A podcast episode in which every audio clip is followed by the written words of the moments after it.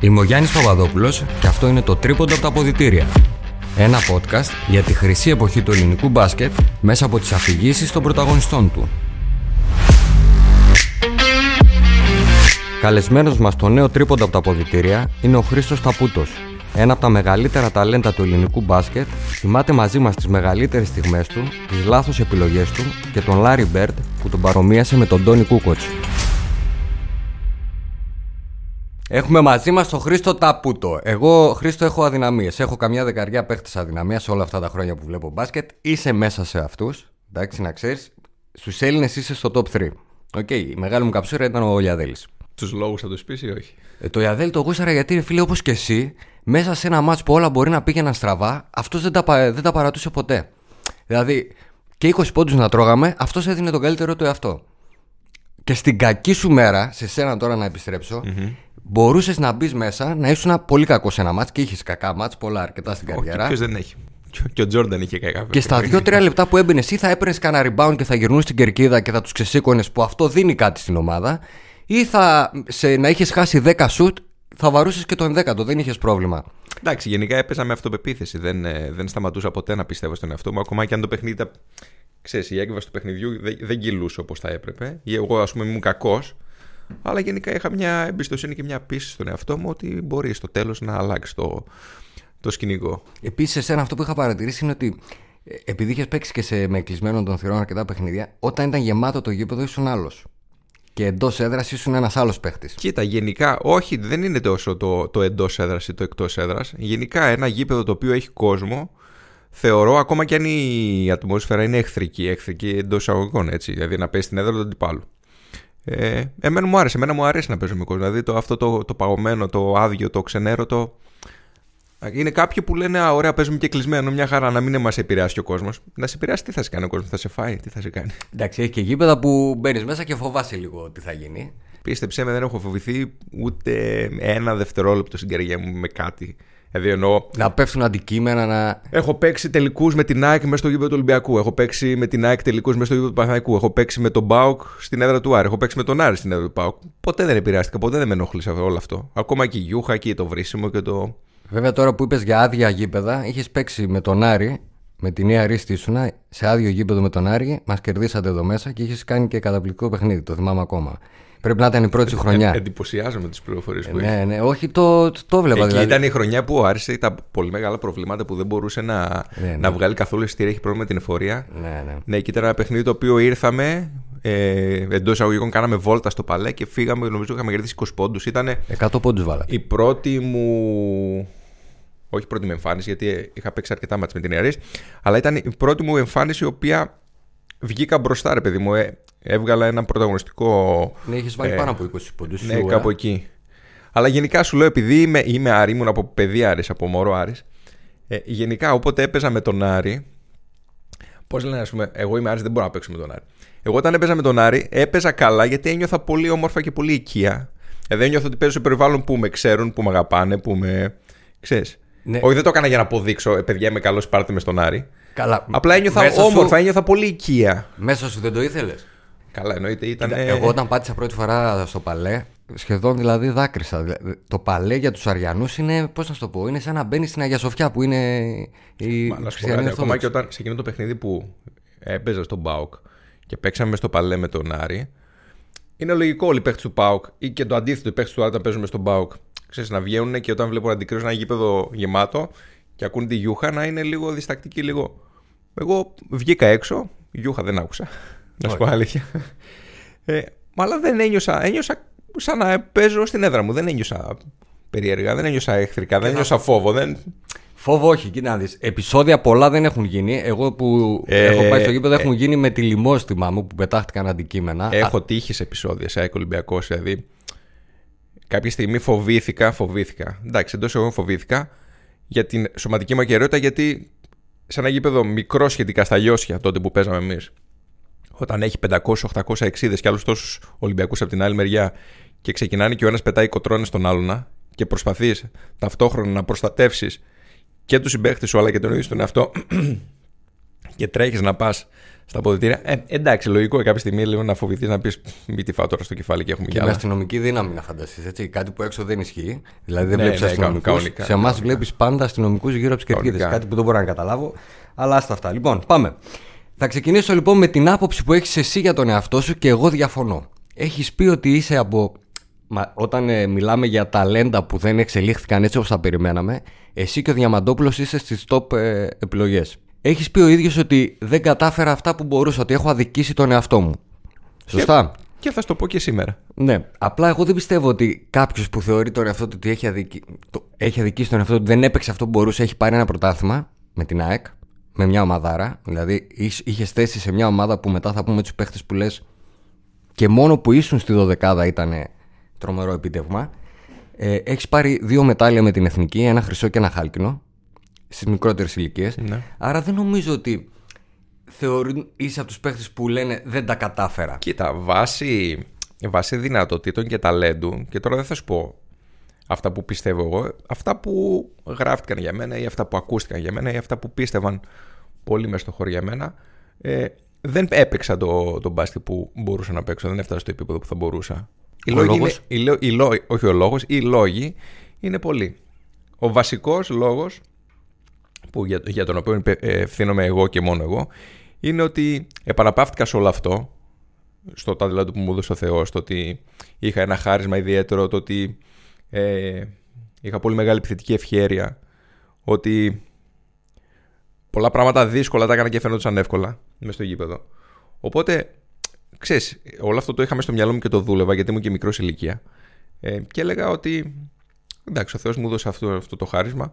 Αφού μπορώ και παίζω, γιατί να δουλέψω παραπάνω; Αφού μέχρι εδώ, οκ, αφού που τους κερδίζω και έτσι. Γιατί ε, ξέρεις να κάνω παραπάνω προπόνηση, να ξοδέψω περισσότερες ώρες. Δηλαδή, στο κομμάτι αυτό, στο κομμάτι προπονούμαι, προσπαθώ να βελτιώσω και να προσθέσω ακόμα περισσότερα πράγματα μες στο παιχνίδι μου, ε, σε αυτό ήμουν κακός, δεν το έκανα. Ε, και απ' την, άλλη, απ' την προπονητές- άλλη, θα σου πω, δεν είχα κάποιον, και δεν εννοώ τον προπονητή της εκάστοτε ομάδας που έπαιζα, δεν είχα κάποιον να έρθει, να με πιάσει από το χέρι, να με καθίσει κάτω, να μου μιλήσει και να με συμβουλέψει, είτε με κακό είτε με καλό τρόπο, και να μου εξηγήσει ότι μεγάλα δεν είναι τελικά έτσι τα πράγματα όπως τα πιστεύεις. Ναι, μεν είσαι καλός, ναι, μεν έχεις ταλέντο, ναι, μεν έχεις δυνατότητες, αλλά αν θες να κάνεις το βήμα παραπάνω, γιατί μπορείς να το κάνεις, έχεις τη δυνατότητα να το κάνεις, ε, πρέπει να κάνεις ένα, δύο, τρία, τέσσερα πράγματα. Ναι, απλά ε, στις ομάδες που ήσουν, είχες σε όλες τις ομάδες καλούς προπονητές και προπονητές, ας πούμε, που τον παίχτη δεν τον έβλεπαν απλά σαν συμβόλαιο. Κοίτα, δηλαδή... ένας προπονητής έγινε διαχειριστή 15 άτομα. Δεν γίνεται να ασχολείται όλη την ώρα και συνέχεια με ένα. Εγώ πιστεύω ότι ε, προσ... είτε προσπάθησαν ε, να το κάνουν και εγώ δεν ανταποκρίθηκα, είτε ε, έριξαν τον μπαλάκι σε μένα για να δουν αυτός τελικά τι θα κάνει. Θα το κάνει. Μου έδωσαν το ερέθισμα, αλλά εγώ είτε δεν ήθελα, είτε δεν είχα την αντίληψη να το, να το καταλάβω, είτε δεν είχα την εμπειρία. Και τελικά δεν ε, αποδείχτηκε ότι Ωραία. Έχει πει για σένα ο Λάρι Μπέρντ ισχύει αυτό, έτσι; Ότι είσαι ο Έλληνας Τόνι Κουκότ. Ήταν ένα παιχνίδι στο, στη Τζιμπόνα με την ΑΕΚ, παίζαμε Ευρωλίγκα. Ε, και ξεκινάει το παιχνίδι και εγώ ξεκινάω μαγικά το συγκεκριμένο παιχνίδι. Ήταν το 2000, κάτσε να θυμηθώ. Ήταν το 2003 ή το 2004. Ε, κάνω ένα μαγικό πρώτο μήχρονο, νομίζω είχα βάλει 20-22 πόντους στο πρώτο μήχρονο. Ε, μιλάμε για 21 χρονών, 22 χρονών παιδί. Ε, και είναι στην, στην κερκίδα, αν δεν κάνω λάθος, είναι ο Βράγκοβιτς, ο Ράτζα και είναι καλεσμένος τους ο Λάρι Μπερντ. Και βλέπουμε το παιχνίδι. Ε, δεν το ξέρω εγώ, δεν το έχω αντιληφθεί. Δεν είναι, ε, δεν- α, ήρθε ο Λάρι Μπερντ, κάτσε να παίξω καλά. Όχι, δεν είχα ιδέα. Οκ. Ε, και αφού τελειώνει το ματς, δεν θυμάμαι, νομίζω είχαμε χάσει, αλλά είχα παίξει πολύ καλά και βάλει 25-26 πόντους κάπου εκεί. Ε, μετά μαθαίνω ή διάβασα σε ένα site. Τότε δεν ήταν και πολύ διαδεμένα τα site, ε, τα ίντερνετ και αυτά, ξέρεις, πριν 20 Ναι. χρόνια. Είναι Τέλος στην πάντων, κάπου αρχή. βγήκε την άλλη μέρα στην εφημερίδα. Στην εφημερίδα Δεν σου πω, πρέπει να δεν έχει θυμάμαι γίνει. καλά, Ναι. Ε, ότι αυτοί οι τρεις σχολίασαν το, ε, το παιχνίδι και την εμφάνισή μου και είχε πει ο Λαριμπέρ τότε, είχε γυρίσει στο βράκο τους και στο Ράτζα και είχε πει ε, Καλά, ο Κούκοτς τι δουλειά έχει εδώ στο παιχνίδι, δεν είναι στο NBA. Και το ξέρεις, το διάβασα εγώ γιατί από μικρό με είχαν χαρακτηρίσει έτσι και Ναι, και το τον χέρι, γούσταρα ναι. και μου άρεσε και γι' αυτό φορούσε το 7 συνέχεια και όλα αυτά. Και ξέρεις, διαβάζοντας όλο αυτό, λέω. Ε, φίλε, τι έγινε τώρα, τι, τι είπε ο τύπος μου για μένα. Ξέρεις, ήταν, ποιο το- ήταν κάτι. Νομίζω ότι είναι το καλύτερο σχόλιο που έχει ειπωθεί ποτέ για μένα. Εντάξει. Και, και από ποιον, έτσι; Ναι. Μέσα στους τρεις, Και μετά τέσσερις από καλούς μία παίκτες. εβδομάδα ή δύο εβδομάδες, επειδή ο Λάρι Μπερντ τότε, τότε ήταν, ήταν GM ε, στη, στη, στους- στους Ιντιάνα. Κάτι ήταν τέλος πάντων. Έχει παίξει και Έκα- coach. έκανε, Έχει κάνει έκανε, και coach. έκανε περιοδία στο- στην Ευρώπη για να βλέπει ταλέντα, παίκτες, ναι. Και είχε έρθει και στην Ελλάδα. Ε, και μάλιστα ήρθε και μέσα σε μια προπόνηση δικιά μας στην ΑΕΚ. Και μου το είχε πει ο Κατσικάρης. Μου λέει ότι να ξέρεις λέει έχουμε ενημερωθεί θα έρθει ο Λάρι Μπερντ στην προπόνηση και αυτά. Ε, και είχε κάνει... Είχε παρακολουθήσει τέλος πάντων την προπόνηση και τελειώνει την προπόνηση, κατέβηκε κάτω, χαιρέτησε στον προπονητή, τους βοηθούς και ήρθε έναν έναν και μας, ε, και μας, ε, μας μίλησε, μας χαιρέτησε. Και όταν έφτασε σε μένα, ε, του έδωσα το χέρι. Φυσικά δεν μίλησα γιατί Ναι, τι ξέρεις, να πεις. ε, η φωνή με το ζόρι έβγαινε. Σαν να συναντάς το Θεό, ναι. Ε, και μου λέει Hello Tony. Και ακούω τον κατσικάρι που του λέει στα αγγλικά. Του λέει Μην τον ξεσηκώσεις γιατί θα το χάσουμε. Κατάλαβες, μην του φουσκώνεις τα μυαλά. Ξέρεις Και την άλλη μέρα είχε έρθει και στο παιχνίδι μας, νομίζω. Παίζαμε με την Κίντερ Μπολόνια, παίζαμε με την Ορτές, παίζαμε. Δεν θυμάμαι να σου πω αλήθεια. Καλά. Ήμουνα μάπα. δεν είχα παίξει καλά. Ξέρεις γιατί είχα. Έπαιξα με το άγχος του. Αν με είδε τότε και ήμουν καλός. Άρα πρέπει να είμαι και σήμερα. Ξέρεις, έπαιξα λίγο με αυτό το. Με, Επηρεάζεσαι, με το ναι. πρέπει, με το, με το άγχος. Δεν έπαιξε καλά. Αλλά ξέρεις, ήταν μια στιγμή η οποία είναι χαραγμένη στο μυαλό μου ως ίσως η καλύτερη στιγμή της καριέρας μου. Όχι από άποψη τίτλων, ή... αλλά το να αναγκάζεις έναν άνθρωπο, έναν θρύλο του NBA να πει, να ασχο... βασικά να ασχοληθεί με σένα, να σε δει, να, Επιβεβαιώνεις. να κάνεις τα μάτια, σου, τα μάτια του να πέσουν ε, Και κοίτα, πάνω του. τίποτα και δεν- να μείνει, να μείνει το, μάνι- το μάτι πάνω του. Τίποτα δεν είναι Πάνω τυχαίο στο NBA. Δηλαδή, πριν έρθει ο Λάρι Μπερντ, σίγουρα κάποιοι άλλοι σε είχαν παρακολουθήσει και ξέρανε. Δηλαδή, Κοίτα, από τις μικρές ομάδες, ε, από τις μικρές εθνικές ομάδες όταν παίζαμε, ε, πολλές φορές είχαν έρθει διάφοροι σκάουτερς να δουν παιχνίδια και μου έχουν μιλήσει και έχουν μιλήσει και στους ε, δικούς μου και στον τότε manager μου. Α, είχες κατευθείαν πρόταση για έξω; Ε, όχι. Απλά το κομμάτι του το draft όταν ήμουν 17, 18, 19 χρονών ε, είχε πώς να σου το πω οι, οι, οι προβλέψεις για μένα ήταν πολύ, πολύ υψηλές Είναι, είναι μια διαδικασία που δεν την ξέρει ο κόσμος. Δηλαδή, επιλέγουν κάποιοι παίχτες ποιοι θα μπουν στα draft. είναι Ναι, Ήταν- πάνω από και χίλια, ας επίσης, πούμε. Και επίσης ήταν μια διαδικασία την οποία δεν γνωρίζαμε και εμείς, όταν λέω εμείς, εγώ και αυτοί που με εκπροσωπούσαν. Και εκεί είναι που την πατήσαμε. Γιατί οι προβλέψεις ε, με έδιναν σε πολύ, πολύ μεγάλο νούμερο, σε πολύ ψηλό νούμερο. Και λόγω ηλικίας και Αλλά λόγω τελικό, ύψους. τελικά ναι, έγινε, έγινε πολύ κακός, ε, πολύ κακή διαχείριση. Και τελικά, όχι δεν, δεν ε, επιλέχθηκα ψηλά, δεν επιλέχθηκα καθόλου. Καθόλου. Εντάξει, αυτό είναι ένα. Ε, ήσουν, είσαι σε μια μεταβατική περίοδο του μπάσκετ, γιατί ως τώρα είχα φιλοξενούμενους από την προ- λίγα, λίγα χρόνια πριν από σένα. Δηλαδή είχε αρχίσει και ευθύνη το μπάσκετ στην Ελλάδα, πλην του Ολυμπιακού Παναθηναϊκού. Και στην ΑΕΚ που μεν πήρε το πρωτάθλημα, Εντάξει, εγώ έζησα, έζησα καλά χρόνια. Απλά ερχόταν πάρα πολλοί παίχτες σοριδών ξένοι και άρχιζαν να μην στηρίζουν οι ελληνικές ομάδες, να μην στηρίζονται σε Έλληνες. Εκτός από την Νέα Αρίστη που ήσουν, που είχε αρκετό Κοίτα, ελληνικό εγώ, ξε- κορμό. εγώ ξεκίνησα να παίζω με δύο ξένους. Αυτό ήταν. Δύο ξένοι. Δεν υπήρχε. Μετά μπήκε ο κοινοτικός. Ο κοινοτικός κτλ. Ναι, αλλά γενικά ερχόντουσαν πολύ καλοί παίχτες. Δηλαδή, εγώ έκανα πρώτη μου χρονιά, είχα συμπαίχτη το Σεν Χιλ. Ναι. Αυτή την πρώτη σου χρονιά θέλω λίγο να τη συζητήσουμε. Ξεκινάς στον Αχιλέα Τριανδρίας, έτσι δεν είναι; Μια μικρή ομάδα στη Ναι, Θεσσαλονίκη. από τα έτσι; μήνυ ξεκίνησα Ναι. το 1990. Και σε δύο. ηλικία 16, βαριά 17, 16 και κάτι ψηλά. Ναι. γίνεσαι από ερασιτέχνης επαγγελματίας στη Νέα Ρίστ. Επειδή ο κόσμος τώρα που μας ακούν τα μικρά παιδιά δεν ξέρουν την Νέα Ρίστ, η Νέα Ρίστ ήταν μια αξιοπρεπέστατη ομάδα στην Α1 Και τα εννέα ρες, να- για να καταλάβει ο κόσμος που δεν ξέρει ή που ασχολείται με τον μπάσκετ τώρα, ήταν μια ομάδα στυλ ε, κολοσσού, ας πούμε. Μια πολύ καλή μικρομεσαία ομάδα η οποία που έπαιξε κόρας. για αρκετά χρόνια πρωταγωνιστούσε. Ναι, έπαι- έμπαινε playoffs, έχει παίξει Ευρώπη. Εγώ με την Airest έχω παίξει κόρατς. Ε, είχε καλή διοίκηση, είχε καλό προπονητή, είχε καλούς παίχτες. Δηλαδή ήταν μια ομάδα η οποία αυτή τη στιγμή δυστυχώς παίζει τα τοπικά πρωταθλήματα της Αθήνας, αλλά για 4-5-6 χρόνια ήταν μια ομάδα η οποία ε, εντός εισαγωγικών ε, πρωταγωνιστούσε ε, στο, στο ελληνικό πρωτάθλημα. Δηλαδή Ε, παίζαμε, τα, καταρχήν το, το γήπεδο ήταν, ε, να το χαρακτηρίσω σαν το Ιβανόφιο κάπου τόσο. Ναι, 2-2.500 Ναι. πρέπει να έχει. Σε κάθε παιχνίδι ήταν γεμάτο. Γεμάτο. Ε, και οι μεγάλοι αντίπαλοι, ΑΕΚ, Παρθεναϊκός και Ολυμπιακός, δηλαδή οι μεγάλοι της Αθήνας εννοώ, δυσκολευόντουσαν όταν έρχονταν στην έδρα μας. Ε, όταν έπαι- έρχονταν ο Άρης και ο Πάουκ τους είχαμε κερδίσει, δηλαδή όταν έπαιζα εγώ είχαμε κερδίσει και τον Άρη και τον Πάουκ. Και εκτός. Ε, απλά, ξέρεις, αυτές οι, οι ομάδες, οι οποίες είναι πολύ δυνατές στην έδρα τους, χάνουν πολύ εκτός. Δηλαδή, θυμάμαι ε, απειροελάχιστες νίκες εκτός έδρας. Μία από αυτή ναι, είναι η, η νίκη που κάνουμε τον Άρη. Μας κερδίσατε.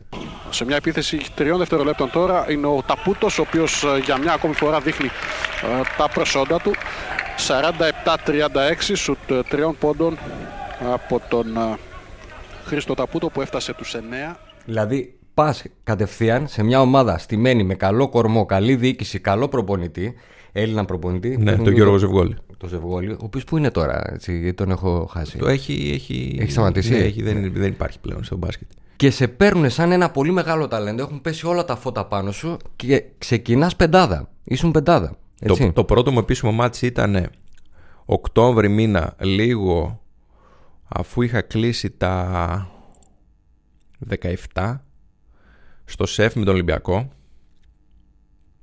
το 1999, ναι.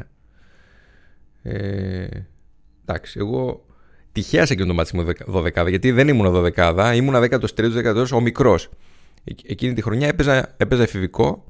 Ε, είχαμε πάει στα τελικά της Αθήνας με το εφηβικό της Νεαρής. Δεν είχε πάει ποτέ η Νεαρή στα τελικά της Αθήνας με Παρθεναϊκό, με ΑΕΚ, με Πανελίνο κτλ. Και εκείνο το μάτς κάτι είχαμε. Είχαμε τραυματία, κάτι είχαμε και μπαίνω δωδεκάδα. Εντάξει, ένα μάτς με τον Ολυμπιακό στο ΣΕΦ ε, είναι το λεγόμενο πολλά με λίγα όταν παίζει τώρα μια μικρομεσαία ομάδα. Ε, οπότε ξέρεις, βγαίνουμε, ετοιμαζόμαστε, φοράμε τις φανέλες μας, βγαίνουμε έξω να τα σουτάκια. Μπαίνουμε μέσα. Εγώ δεν έχω καμία πληροφορία, δεν με έχει ενημερώσει κανένας, δεν μου έχει πει τίποτα. Και μας μιλάει ο Ζευγόλη, ξεκινάει, λέει: Ο Σέιχιλ θα κάνει αυτό, ο Πανταζόπουλος το άλλο, ο Παυλίδης αυτό. Ε, ο Ταπούτος θα πιάνει τον Παπα-Νικολάου. Και ξέρεις, εγώ είμαι με σκυμμένο κεφάλι και λέω τώρα. ε, Τα Λάθος. ακούω, δεν τα ακούω αυτά που λέω. ο Ζευγόλης, Γιατί λέω, Μπερδεύτηκε. Έτσι κι αλλιώς δεν με ενδιαφέρον, αφού δεν απ' έξω. Και λέω: Ποιος Ταπούτο. Έχουμε κι Και άλλο. ξέρεις, σηκώνω το κεφάλι και με κοιτάει στα μάτια. Μου λέει: Θα πιάσει τον Παπα-Νικολάου. Λέω εγώ. Μου λέει: Ναι, γιατί φοβάσαι. Λέω: Όχι. Αλλά ξέρετε ότι το όχι βγήκε τόσο φοβισμένο από μέσα μου που έκανε μπαμ ότι, ότι φοβόμουν. Δε. Επειδή δεν το περίμενα κιόλας. Ξέρετε, ένα παιδί 17 χρόνων ξαφνικά να παίξει μέσα στο σεφ με τον Ολυμπιακό, με τον Παπα-Νικολάου, αντίπαλο και όλα αυτά.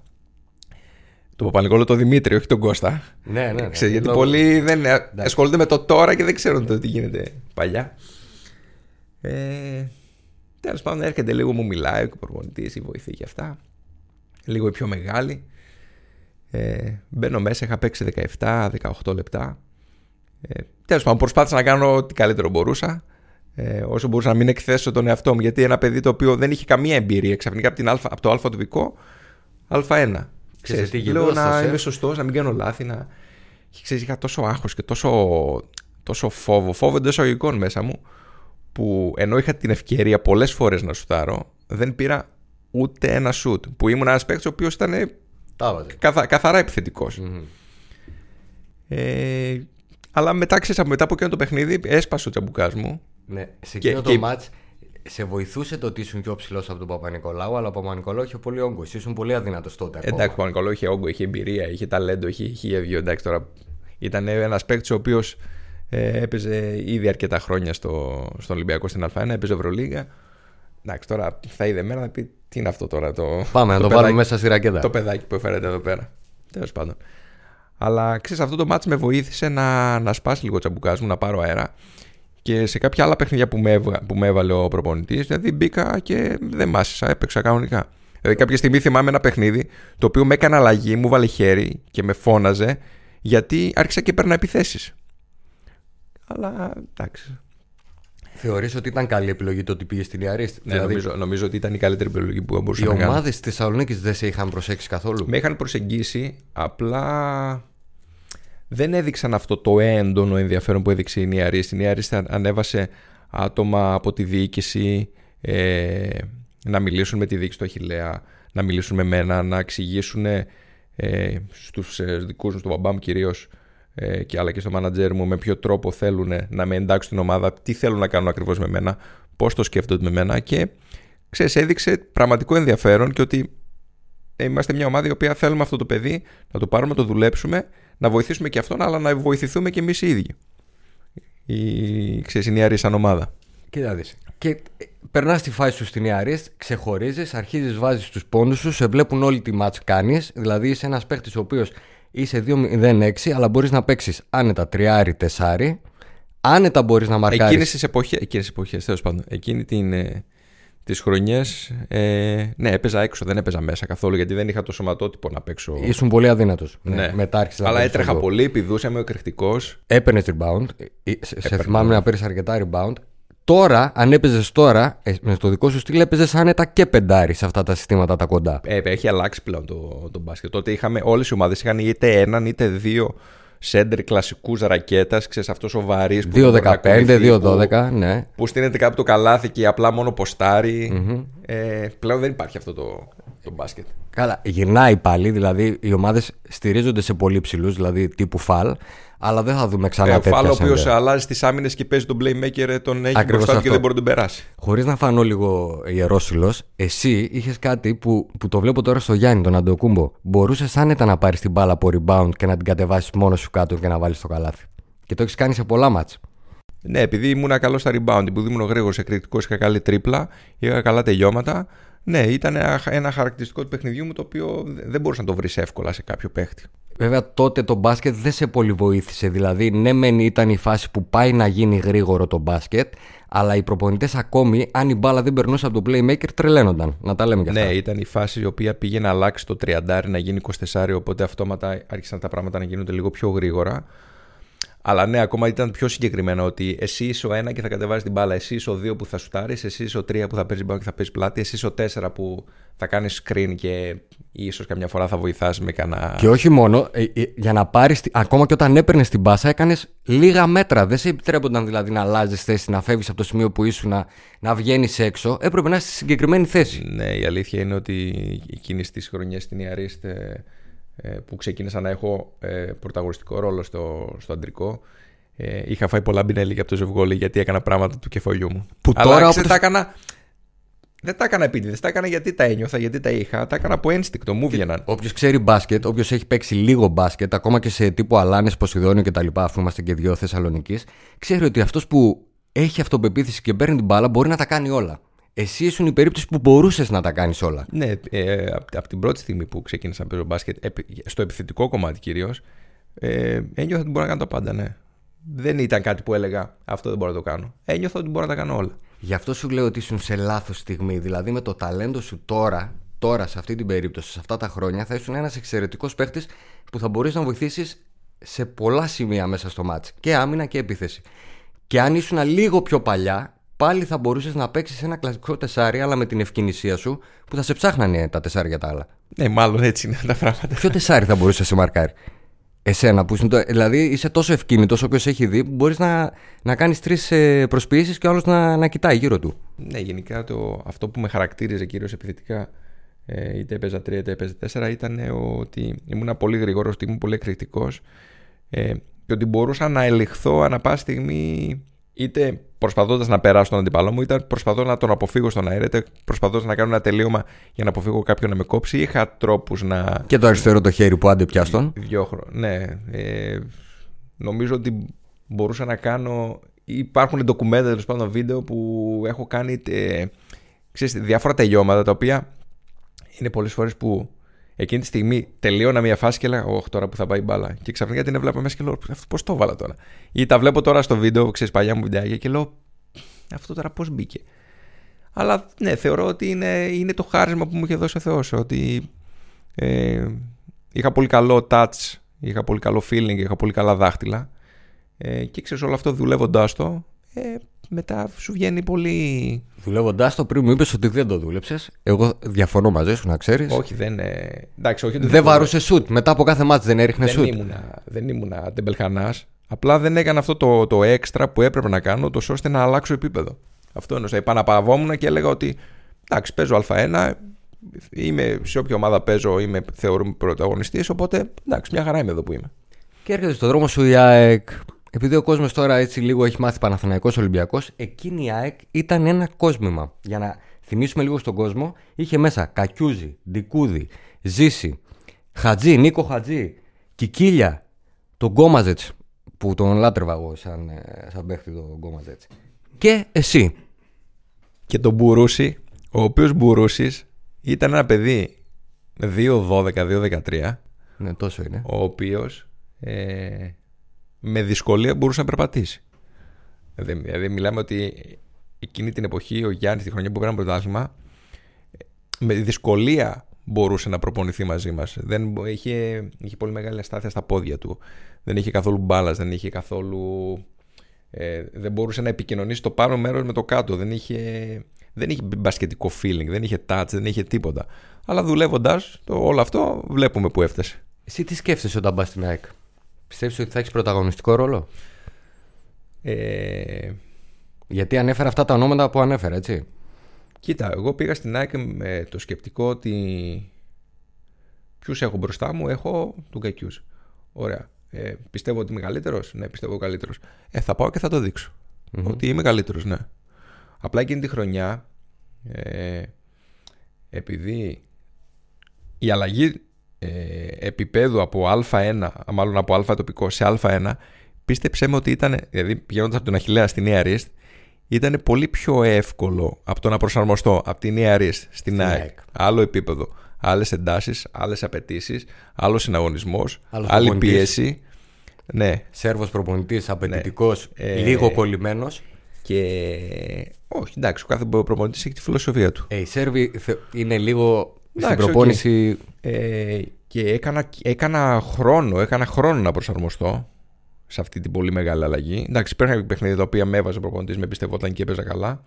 Ε, αλλά και αυτή η διαφορά ε, ξέρεις, επίπεδου, επειδή έπρεπε να αρχίσει να δουλεύεις τελείως διαφορετικά και επειδή το, το κορμί μου και το σώμα μου δεν ήταν, ε, δεν ήταν έντιμο για αυτές τις εντάσεις, ε, άρχισα την πρώτη χρονιά και είχα πολλούς τραυματισμούς.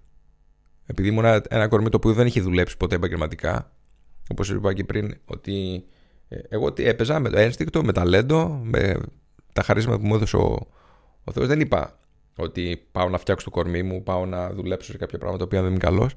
Και ξέρεις, όλο αυτό έφερε μέσα μου μια αναστάτωση. Το κορμί μου κάποια στιγμή δεν αντεξεκλάταρε και είχα πολλά σκαμπανεβάσματα για τη χρονιά. Οπότε δεν μπόρεσα να κάνω αυτό που έπρεπε να κάνω. Την πρώτη χρονιά. Την πρώτη που πήρε χρονιά, το ναι. πρωτάθλημα, έτσι. Ναι. Όντως η μέσο όρη σου ήταν χαμηλή. Δηλαδή είχα, είχα περιορισμένη συμμετοχή. Υπήρχαν βέβαια παιχνίδια τα οποία έπαιξα πολύ. Ε, χαρακτηριστικό παράδειγμα, ο τρίτος τελικός που πάμε στον πρώτο τελικό μέσα στο ΑΚΑ με, την, με τον Ολυμπιακό, χάνουμε. Πάμε στο δεύτερο με- μέσα στο ΣΕΦ, ξαναχάνουμε. Και ξέρεις, παί- παίζουμε ένα, ένα τρίτο μάτι μέσα στο, μέσα στο ΑΚΑ το οποίο λες άμα, χα- άμα χάσω, τελείωσε. Αντίο. Κα- καλό καλοκαίρι για γαλαμπάνια. Ε, και κάποια στιγμή το μάτς δεν πολύ ξεκινάει καλά. Η ομάδα δεν παίζει καλά.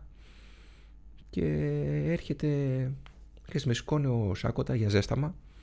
Γιατί ξέρεις, εκείνη, το θυμάμαι χαρακτηριστικά ότι ο, ο, πολλές φορές εκείνη τη, εκείνη τη χρονιά δεν, δεν με έπαιρνε να με πει σήκω, έλα μπες. Με σήκωνε στην άκρη του πάγκου και μου έλεγε κάνε ζέσταμα να ετοιμαστείς. Δεν ξέρω για ποιο λόγο το έκανε αυτό. Τέλος πάντων, θα έχει τους λόγους του. Ξέρεις, με σηκώνει, μου λέει πάνε στην άκρη του πάγκου να ετοιμαστείς. Ε, άρχισα εγώ να κάνω κάποιες ασκήσεις, κάποια λίγο ζέσταμα. Και έρχεται και μου λέει σε, στο, στο αυτή μου λέει να είσαι έτοιμος σε ένα λεπτό θα μπεις και θα μαρκάρεις το Ford. Τον Αλφόσον Ford. Εμένα δεν με χαρακτήριζε το αμυντικό κάμα, καθόλου δεν ήμουν καλός αμυντικός. Εμένα με χαρακτήριζε η επίθεση. Και ήταν και δύσκολος ο συνδυασμός. Ο Φόρντ ήταν και κοντύτερος και. Και λέω τώρα, τι φλασιά έφαγε, ποιο Ford. ε, Το Ford δεν μπορώ να τον πιάσω, αλλά και εγώ θα τον πιάσω.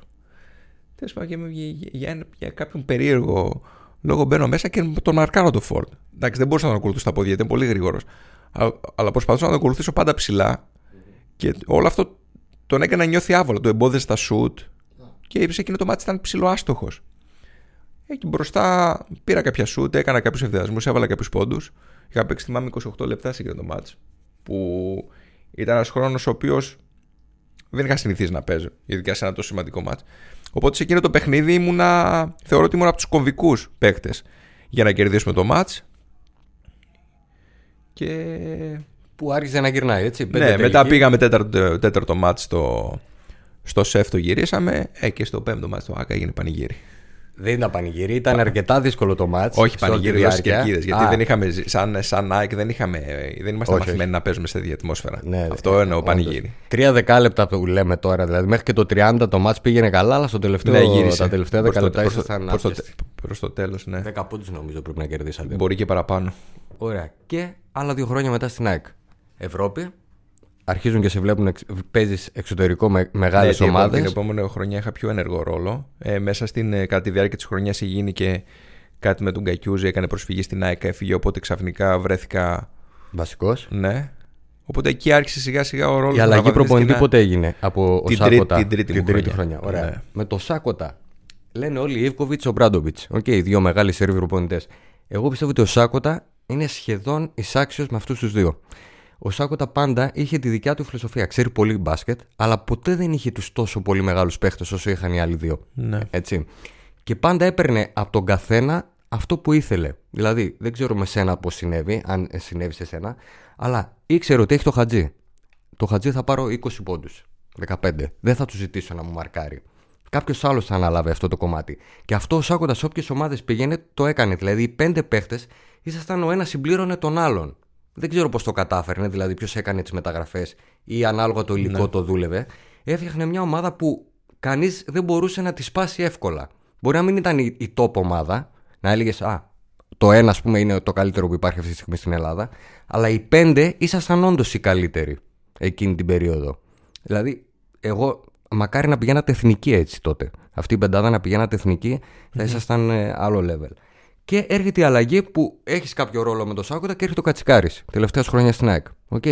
Τι αλλάζει εκεί; Ε, μου, είχε, μου, είχε, μου είχε μιλήσει εκείνο το καλοκαίρι και μου είχε πει ότι θεωρώ ότι είσαι έτοιμος να ανταποκριθείς. Οπότε να ξέρεις θα σε εμπιστευτώ και δεν θα πάρω ξένο παίχτη στη θέση σου. Οπότε θα είσαι εσύ το βασικό τρία της ομάδας. Οπότε πρέπει να ετοιμαστείς ψυχολογικά και σωματικά για να ανταποκριθείς σε αυτό το νέο σου ρόλο. Ε, θεωρώ ότι σε ένα πολύ μεγάλο ποσοστό ανταποκρίθηκα. Ότι έκανα πολύ καλή χρονιά εκεί Ήταν με καλή την, χρονιά ε, σου, ναι. ε, με την ΑΕΚ. Ε, είχαμε σχετικά καλή πορεία. Πήγαμε τελικούς ε, ε, πρωταθλήματος με τον Παραθυναϊκό.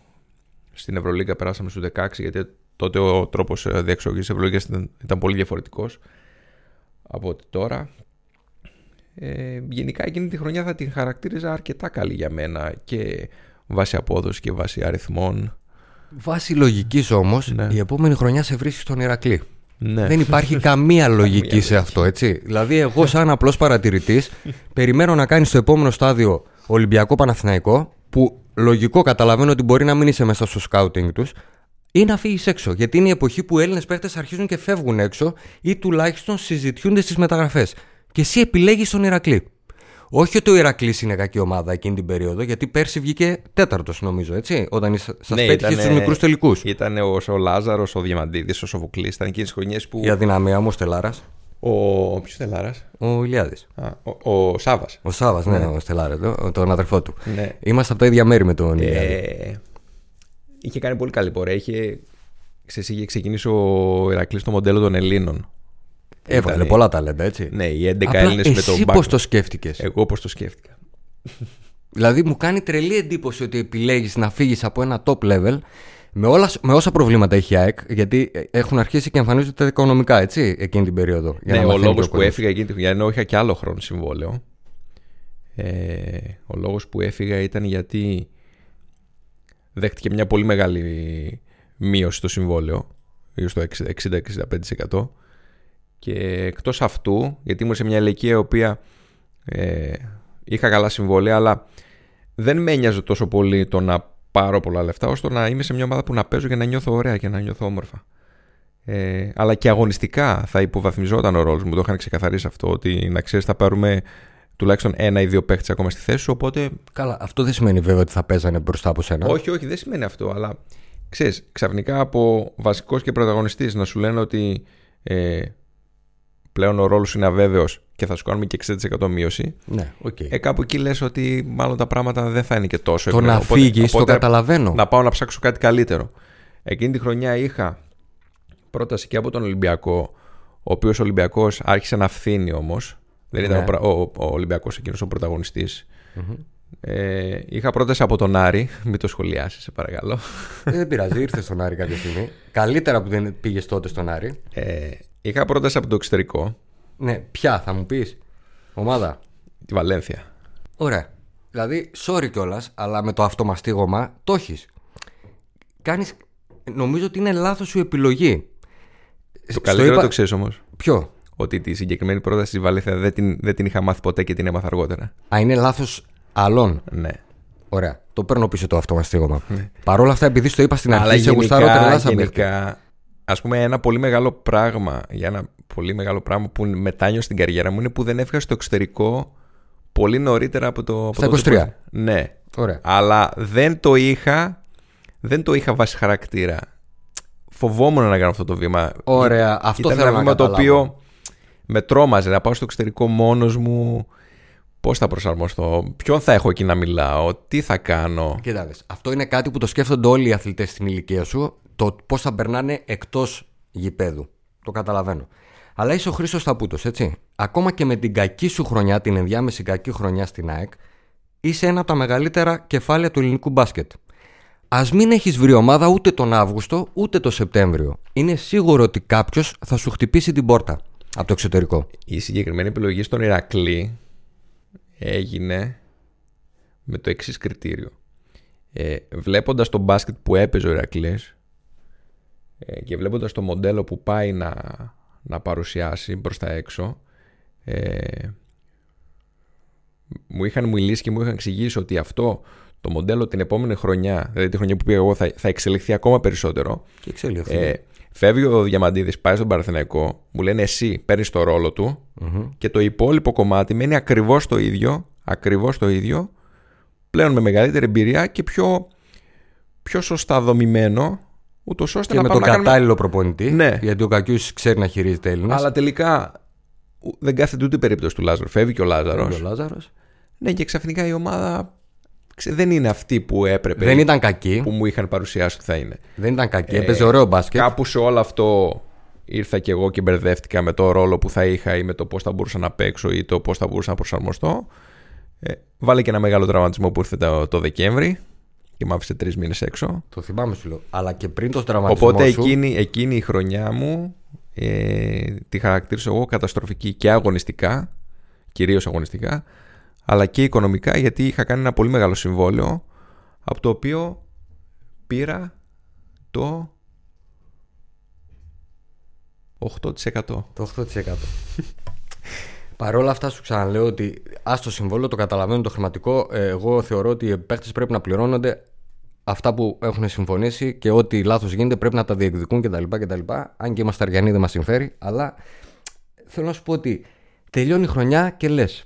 Ξεκινάει από εκεί και πέρα, παρατηρώ όλη σου την πορεία και αλλάζεις ομάδα αρκετά συχνά. Ναι. Φταίει ο Χρήστος Ταπούντος κάπου μου. Κοίτα, την επόμενη χρονιά, αφού τελειώνει η χρονιά του Ηρακλή, πολύ κακή χρονιά, Νομίζω πας σε Πανιόνιο. θα σου πω.